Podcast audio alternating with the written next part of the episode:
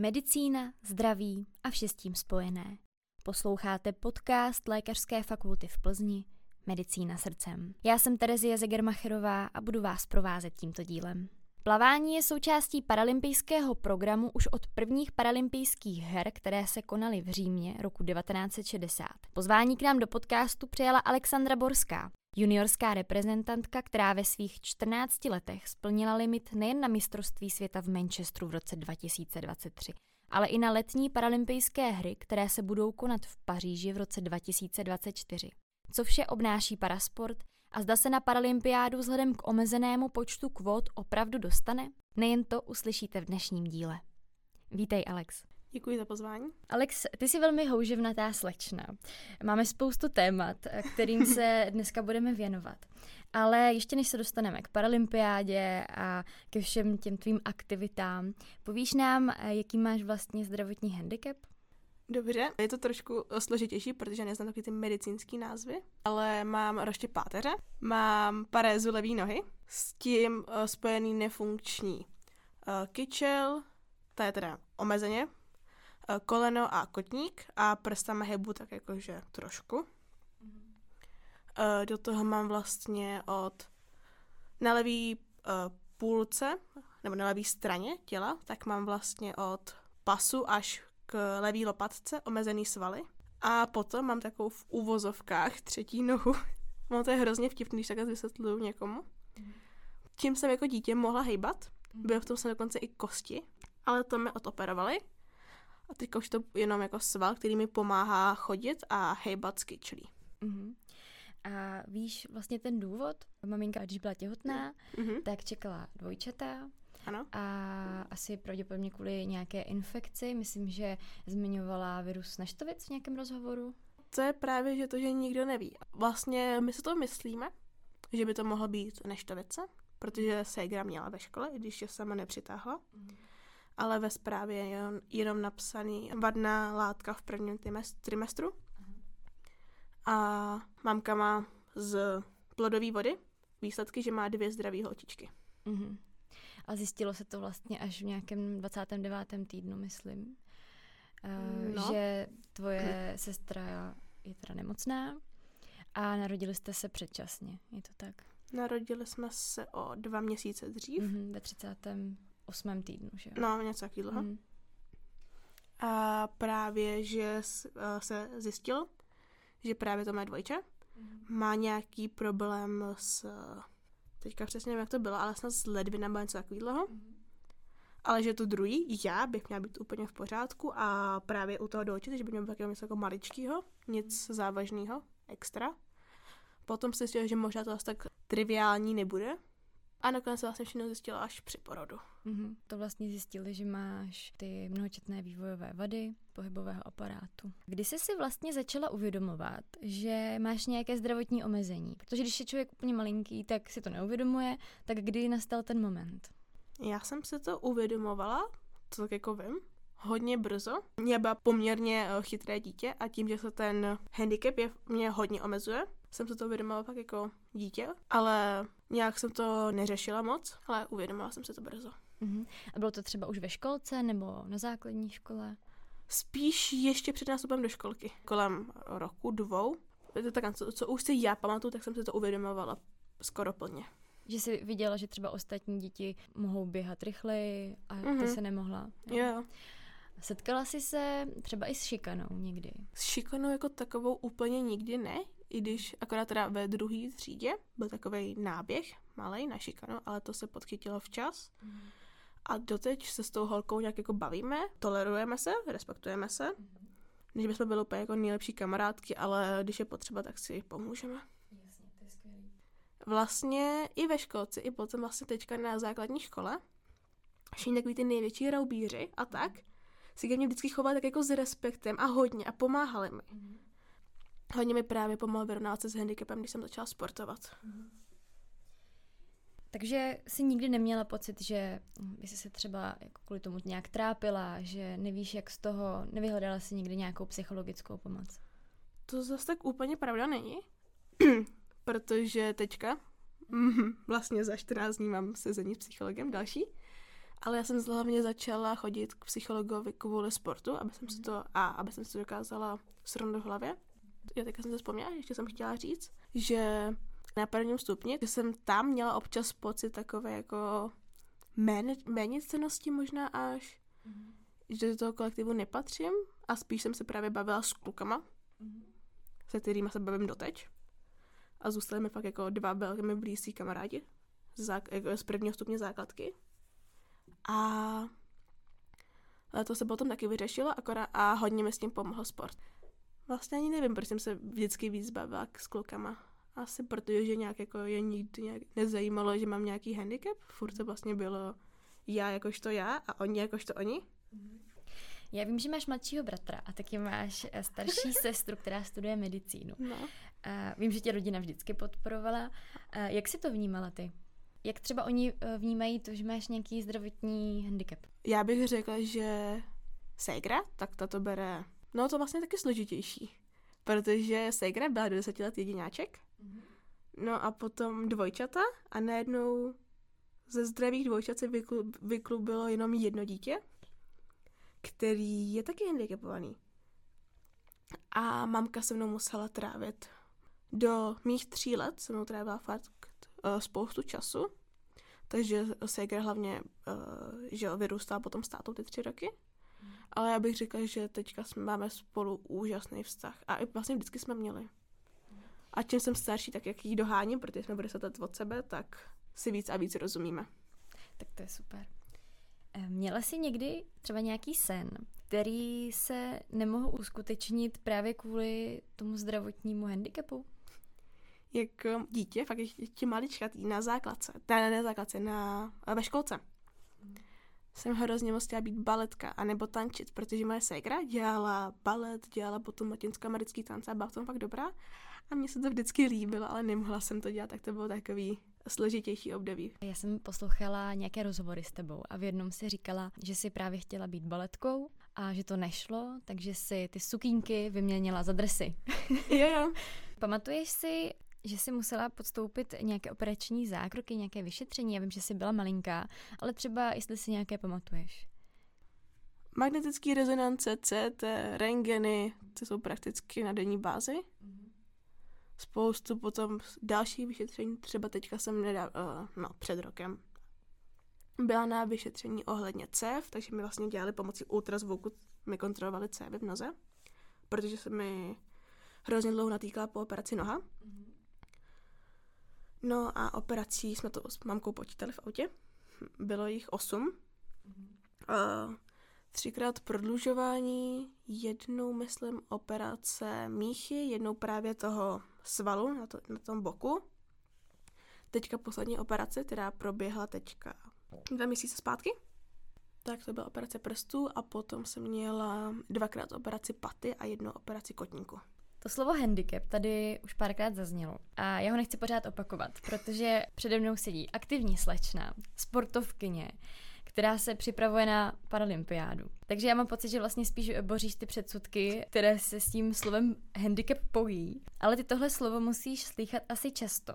Jak vnímáš slovo handicap? Podle mě slovo handicap je lepší než slovo postižený. Zní to tak jako elegantněji, by se mhm. dalo říct. A já bych řekla, že těch lidí, co boří tyhle ty mýty, je spoustu, tím, že já teďka se pohybuju hodně kolem těch lidí s handicapem. Znám spoustu, ještě dokonce víc aktivních lidí, jak já spoustu právě lidí, kteří to fakt jako mají, že práce, nebo trénink, práce, trénink, práce, postarání se o rodinu, protože mm. spoustu právě chlapů, kteří jsou na vozíku a dělají další sporty, mm. tak má ještě i rodinu, manželku nebo přítelkyně a třeba děti, mm. takže to mají fakt ještě víc jak já. Mm. Ty to jaký mít vytvořený společností nebo předsudek. Máš třeba nějakou ikonu v tom světě handicapovaných sportovců? velmi oblíbená otázka. Tak na české scéně to je rozhodně Arnoš Petráček, mm. který má hodně velký handicap, ale je to medailista a dokonce si myslím, že snad i zlatý medailista právě v plavání. Mm. A e, potom Vendula Dušková, což je naše aktuálně nejlepší prsařka, právě taky handicapovaná. a jsme spolu ve stejné kategorii handicapový. Mm. Možná, promiň, že toho skáču, jo. ale aby jsme posluchačům trošku objasnili, co je prsařka. To je plavkyně, která plave, prsa. prsa. Jo. A v zahraničí to je Jessica Long, která má i hodně zajímavý právě příběh a to je velice dobrá plavkyně. Mm. Jak reaguje okolí, když zjistí, že máš nějaké to zdravotní znevýhodnění? Myslím tím, jestli se ti někdy stává, že se ti lidé snaží nějak pomoci a projevují to takovou tou přehnanou lítostí, byť v dobrém smyslu. Ale asi to pro tebe může být spíš nepříjemné. Taková ta připomínka toho zdravotního problému. Stává se ti tohle někdy? Jo, někdy jo, i když teďka poměrně jsem takovým uzavřeným kruhu přátel, kdy moc lidí dalších nepotkávám. Takže jsem se dlouho nepotká právě s těma lidma, co vyjadřují tu lítost. To bývalo spíš víc v dětství a tam jsem to tolik nevnímala, nebo si to spíš nepamatuju. Mm-hmm. A hodně mi právě tohle pomohlo překonat, tak například takový ty pohledy, kdy se za váma lidi otáčí, protože mi to je hodně vidět, i když chodím. Mm-hmm. Někdy jsem třeba na vozíku, když jdeme. To už jsem se naučila nevnímat, protože mě s tím právě taky zase pomohl ten sport, kdy spolu prostě skupinka deseti handicapovaných lidí, kteří spolu jdou, pomáhají si, mm-hmm. vypadá fakt tak pro nezávislého diváka hrozně vtipně. A pro nás to vypadá ještě víc vtipně. Takže už si z toho umíte dělat srandu. Mm-hmm, to je důležitý, protože pokud si z toho člověk nedělá srandu, tak se z toho zblázní. Mm-hmm. Co tě na tom sportu zaujalo? Nebo proč jsi si vybrala právě sport? Proč to nebyla nějaká jiná aktivita? To je taky zajímavá otázka. Asi kvůli tomu, že poměrně jako celá rodina moje sportovala. Sékra dělala dlouho závodně, právě tanec. Moje mamka tak závodně plavala, a pot, nebo potom je učila a lyžovala. Ne úplně závodně, ale prostě sportovala hodně. Mm-hmm. A já jsem začala hrozně brzo plavat. Já občas i ráda říkám, že jsem dřív plavala, než chodila, protože to bylo jediné místo, kde jsem byla schopná se těm lidem vyrovnat. Což pro dítě je hrozně důležitý. Umět si najít něco, v čem vyniká stejně jako ostatní. Takže to bylo právě začátku to plavání, kdy já jsem fakt plavala ve dvou letech už s babičkou. Potom jsem začala postupně přidávat sport a začala jsem se tak jako pomalu zabrušovat do toho sportu pro handicapovaný a tak nějak jsem tam zůstala. Takže ty jsi měla vlastně od přírody trošku nadání pro ty sporty spíš, je to tak? Jo, to si vždycky všichni teďka stěžují, když někde jsem, že tak že se zkusím nějaký další sport a všichni. Jak to, že ti to jde? Je vlastně jediný, jediný sport, který mi nešel, byly slečky, což jsou běžky pro handicapovaný. Na sedmi količkách jsem pětkrát spadla a další měsíc jsem měla fakt jako modrý stehna. Takže to jsem zkusila jedno a od té doby ne, jinak všechny sporty teď jsem fakt jako zkusila. My šli a všichni, nechceš si k nám přidat? Protože těch handicapovaných sportovců je hrozně málo. Mm. No a jakým eh, všem sportům jsi se věnovala nebo věnuješ? Protože já vím o plavání, mm-hmm. vím o handbajku a o monosky. Ještě něco? Jo, jo, tak uh, já začnu těma sportama, které jsem si párkrát zkusila, ale mm-hmm. nějaké aktivně neskouším. Právě ty uh, slečky, což jsou ty běžky, monosky, což jsou lyže, ale tam je problém s tím, že to bylo pro mě poměrně nebezpečný kvůli mý páteři, kdy já, jak mám ještě ten roště páteř a do toho mám pár obratlů otevřených, že nemám vlastně je zavřený mm-hmm. po celý páteři. Vždycky mám pár obratlů v pohodě, pár obratlů otevřených, tak jsem to musela přestat dělat. Mi to pomalu doktoři zakázali. Potom jsem zkusila lukostřelbu, Mm. Jo, ještě jsem zkusila teda atletiku, ale to úplně nebylo, to bylo jen tak jako rychle jednou. Jo, a triatlon? Ten občas si párkrát zajedu právě v, u nás blízko našeho města, kde bydlíme, jsou triatlony a právě v rámci toho triatlonu je potom udělaná speciální trasa pro nás, kdy porážím i ty dospělí, takže si to užívám. Zkouším paddleboard, kdy si taky zajedu párkrát závody, třeba dva, tři za rok, to jsou v Česku. Potom mám uh, rádost, když někoho, před, když někoho předjedu. Mm-hmm. Mě teď napadá, potřebuješ třeba k tomu paddleboardu uh, nějaký speciální pomoc? K tomu paddleboardu, tak vlastně my máme klasický paddleboard, mm-hmm. na kterým jsou přidělaný uh, ouška, mm-hmm. na který se přivazuje uh, sedačka. Mm-hmm. A to je vlastně všechno, co k tomu potřebuji speciálního. Mm, takže na něm sedíš. Mm-hmm, jo. Mm-hmm. Pojďme k tomu handbajku. Ty jsi handbike zkusila poprvé v březnu 2017, jestli se nepletu. To asi jo. To si poprvé vyzkoušela jízdu na handbajku. Mm-hmm. A o 14 mhm. dní později už si jela na závod. Tak k tomuhle mám dvě otázky. Jaký byl první dojem z handbajku? Jak se ti na tom jelo? A jak je možné, že už si za 14 dní závodila? Já jsem se poprvé vyzkoušela už snad o půl roku dřív, právě kdy se mi vybrali peníze. Po prvý, tak mi jako řekli, že hele, za 14 dní máme závody, tak přijeď. Dojela jsem druhá, přede mnou byl akorát 17 letý kluk a za mnou byl zbytek. Takže ty jsi závodila poprvé a skoro si to vyhrála. Dobře. A od té doby jsem potom byla párkrát, uh, vlastně od té doby jsem byla jenom jednou třetí na handbajku, párkrát druhá a zbytek byly první místa. Mhm. A i před klukama. Takže máš radost, když porážíš kluky?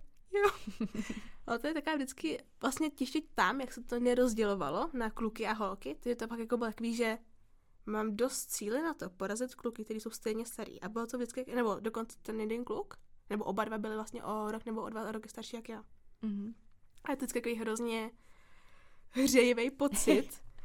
Ale teďka, tak tam, nebo teďka v plavání právě nějaký kluky porážím, nějaký právě ne, ale je to zábava.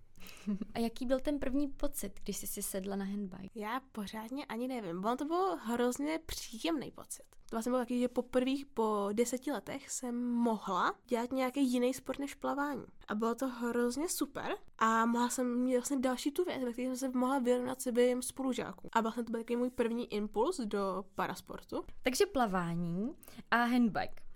Eh, Je voda tvůj živel a nebo máš radši vítr ve vlasech na handbajku? Já jsem s handbikem přestala. Uh, protože kvalita českých závodů nebyla tak výborná, jak bývala. Mhm. A v tom plavání jsem začala zlepšovat, takže určitě teda jsem vodní živel. Byla jsem od malinkata. Na ten handbike jsem moc malá. Cyklistika není pro 14 letou holku.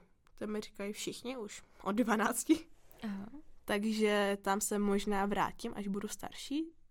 A teďka jsem, teďka plavu, teďka jsem skvělá v plavání, takže bych to zatím takhle nechala a občas si samozřejmě ráda zajedu s rodinou na handbajku. Máš to spíš jako takový koníček, jenom doplňkový sport, řekněme. Jo, jo, Pověs nám, jaké máš tedy dosavadní úspěchy v tom plavání? jsem více mistrně Evropy, Mhm. do 15 let na 100 metrů znak. Dále mám pár druhých a třetích míst na mistrovství České republiky ve spoustu disciplínách.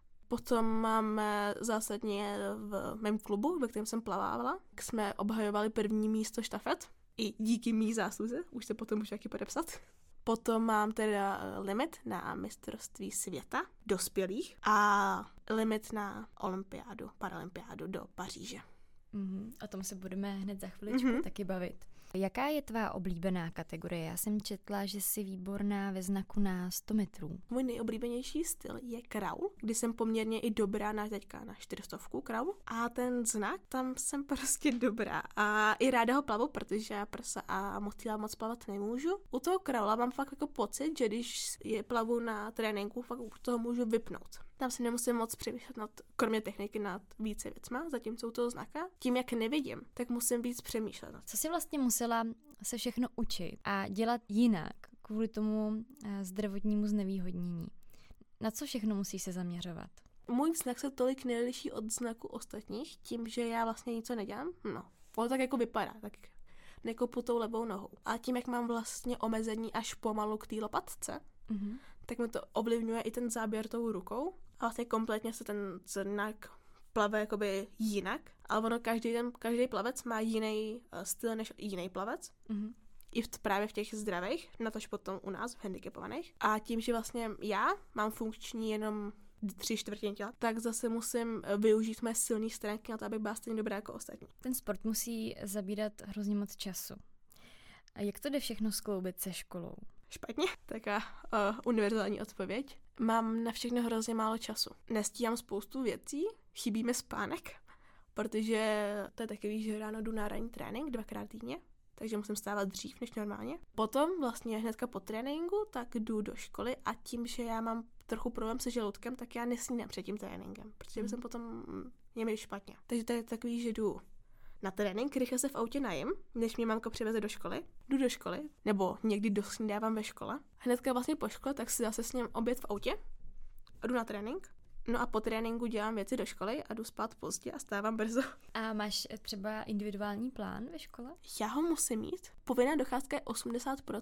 Já ve spoustě uh, předmětech, třeba u těch, kteří jsou dvakrát týdně, těch 80% nesplňuju. Takže ho musím mít, mám speciální, protože pro základní školy se úplně nevdává individuální plán. Když jsem si teďka třeba o velkou přestávku, nebo o takovou tu velkou přestávku na svačinu dopisovala testy, anebo třeba na výtvarku a informatiku si dělám ty úkoly doma a potom to nosím nebo posílám. Takže individuální plán neznamená nějaká úleva pro tebe, ale spíš to, že pak testy dopisuješ o přestávkách, mm-hmm. doma musíš dělat spoustu prací a podobně. Přesně tak. A máš nějakou vizi do budoucna? Chtěla by si třeba potom studovat vysokou školu? Vím, že chceš jít na gymnázium, teď jsi v devátý třídě. Já chci sportovat, chci sportovat hodně dlouho, že po plavání už přemýšlím, jaký další sport bych mohla dělat. A tím, že žádný handicapovaný sportovce, kromě snad dvou, co znám, se nebyl nebo není schopný uživit, takže chodí do práce, um, tak bych chtěla dělat, chtěla bych po střední studovat vysokou školu a chtěla bych být nejspíš psycholožka. Jak bys vlastně popsala tvůj život předtím, než jsi začala sportovat? A jak bys ho popsala potom, co jsi se sportem začala? Uh, tak, před sportem, nebo jako před tím lepším, dejme tomu sportem, to bylo takový prázdný a hlavně mé rodina, tím, jak je sportovní hodně, tak se taky vlastně musela toho sportu dost vzdát. Například moje mamka, která sportovala hodně, ale tím, že to se mnou nešlo, tak třeba když šel táta se segrou vyjet na kola, tak já jsem nemohla. Mm-hmm. A mamka mě, v, když jsem byla dítě, nemohla nechat sama doma. Ale zase jsem měla hodně času, což bylo super. A každý 14 dní jsem jezdila k babičce, kde jsme, mám hodně aktivní babičku. A ale ne, necítila jsem se úplně v tom kolektivu, tak jako, jako člen toho kolektivu, třeba v té mm-hmm. třídě. Prostě jsem tak jako vybočovala. Teďka teda vybočuju ještě víc, ale už tom dobrým jiným, slova smyslu. Ano, už tam hmm. lepším slova smyslu. No a po sportu tak jako všechno začalo tak jako být lepší, tedy kromě času a pár dalších věcí. Takže kdyby si to měla schrnout, tak co ti ten sport dal? Praví kamarády, spoustu kamarádů, teďka mám velkou partu kamarádů mezi věkem právě mým 14 až právě po 18. Mm-hmm. Nás je třeba fakt jako 10, 12, taková fakt jako velká partička kdy jsme vlastně se vydáme na závodech, protože jsme z různých koutů země. Právě se s nimi vydáme jenom na těch závodech, a nebo když si píšeme, ale jsou to pro mě fakt jako velcí kamarádi. A potom mi to dá taky ten jako pocit, že zapadám. A vídám se vlastně s lidmi, kteří jsou na tom stejně a hůř jak já. A vlastně mi to hrozně pomohlo po psychické stránce. A myslíš, že je něco, co ti ten sport vzal naopak? Kamarády a čas ty kamarády, protože já jsem měla pár jako kamarádů, že jo, buď ze školy, anebo mimo školu a spoustu těch kamarádů mimo školu a mimo sport, teda kromě teďka mý nejlepší kamarádky. Píšeme se často, ale tolik se nevídáme, protože jsem furt někde v tahu a hodně mi pomáhá, tak jsem vlastně oni tak jako postupně přicházela, protože jsem s nimi nemohla trávit tolik času. A to pak jako byly dva pomalu probrčený večery to bylo hodně náročné, protože jsem měla ještě nějakých pár dalších problémů. Mm-hmm. Už je to lepší? Jo, už jo. Mm, to je dobře. Když se vrátíme k těm sportům, děláš, mimo ty, co jsme zmiňovali, děláš třeba ještě nějaké sporty jenom v rámci kompenzace, aby si nebyla jenom jednostranně zatížená, protože sice to plavání, to není tak jednostrané, třeba jako tenis nebo nějaké jiné sporty, ale děláš eh, i takhle nějaké kompenzační cvičení? Právě, aby jsem si jako obměnila to moje plavání, tak právě občas jdu na ten handbike a zajet si nějaký závod.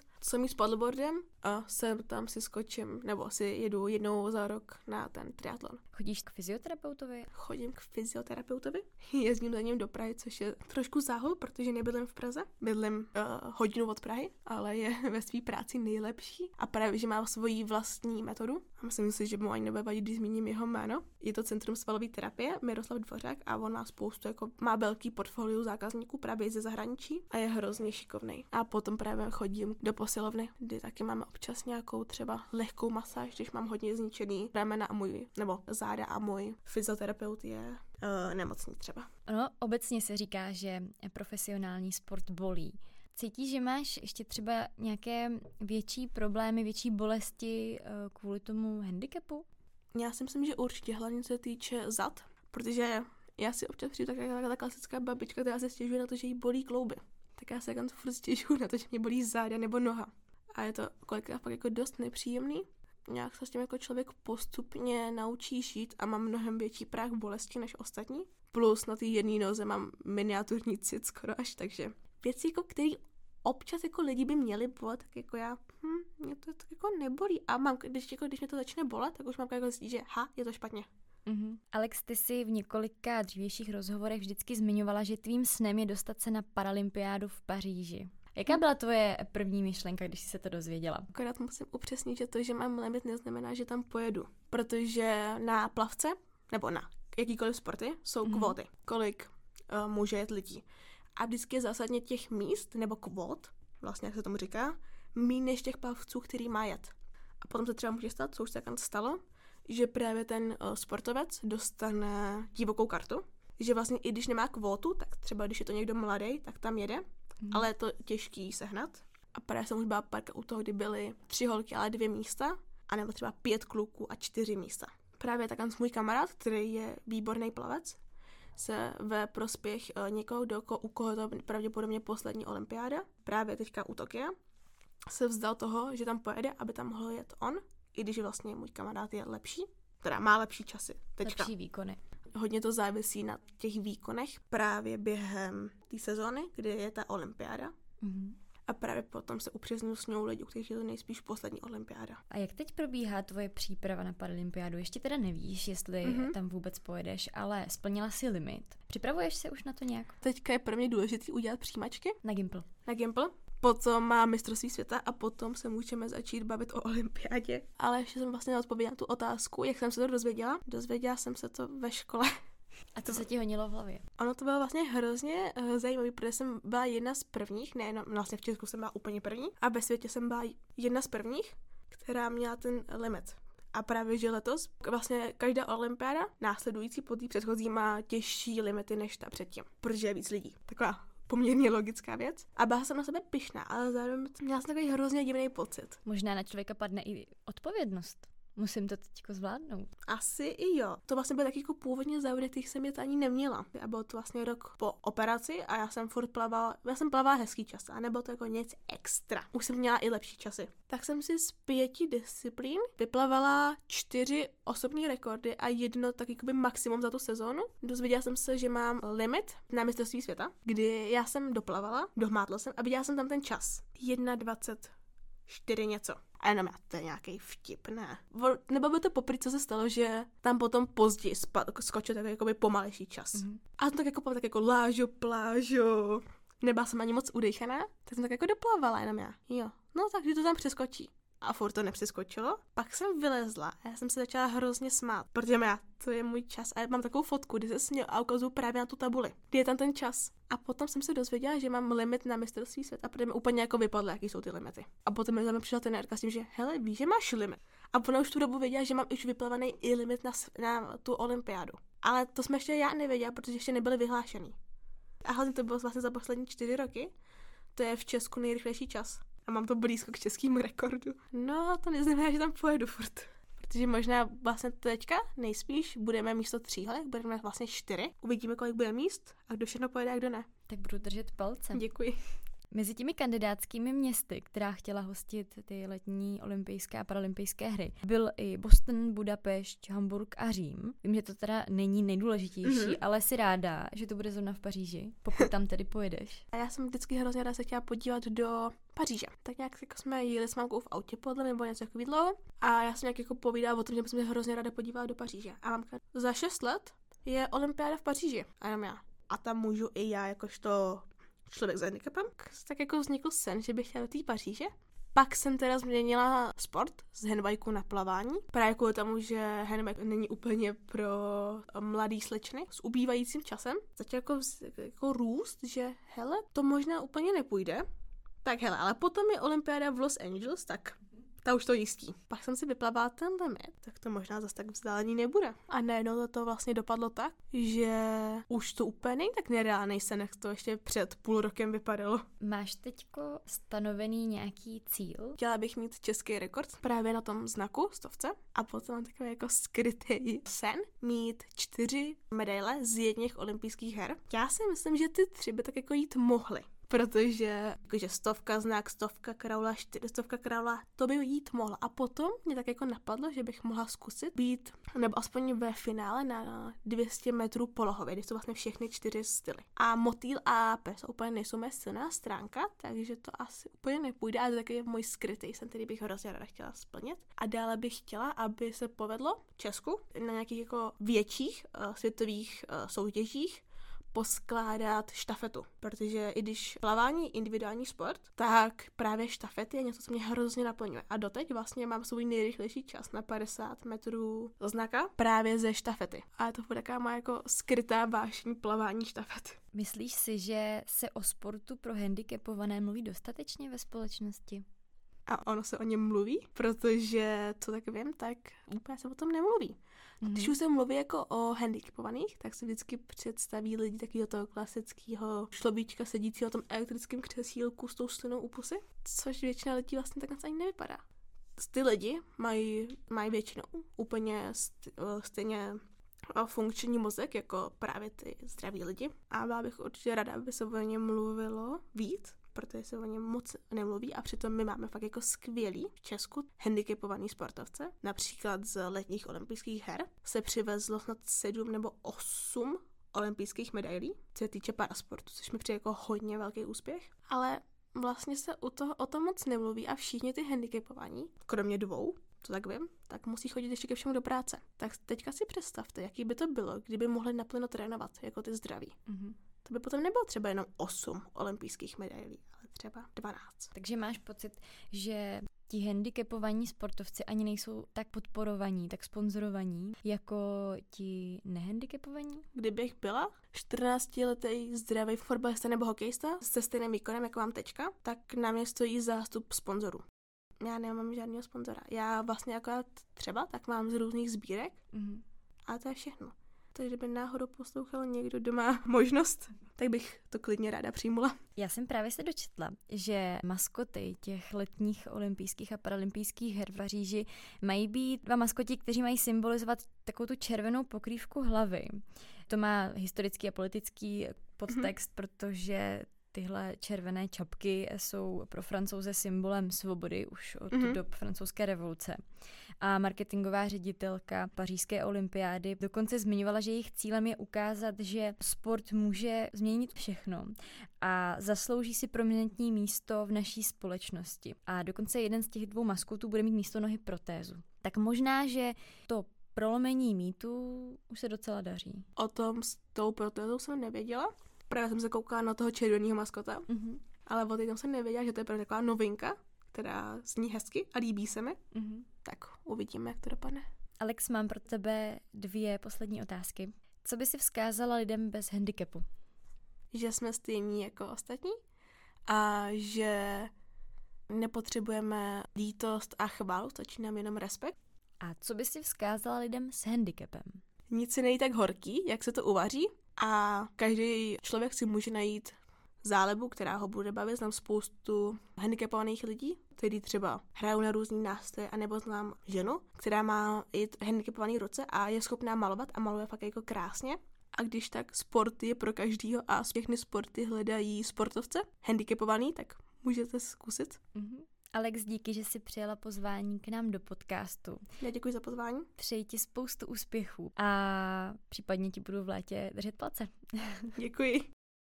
Díky, že jste nás doposlouchali až sem a budu se na vás těšit u dalšího dílu podcastu Medicína srdcem.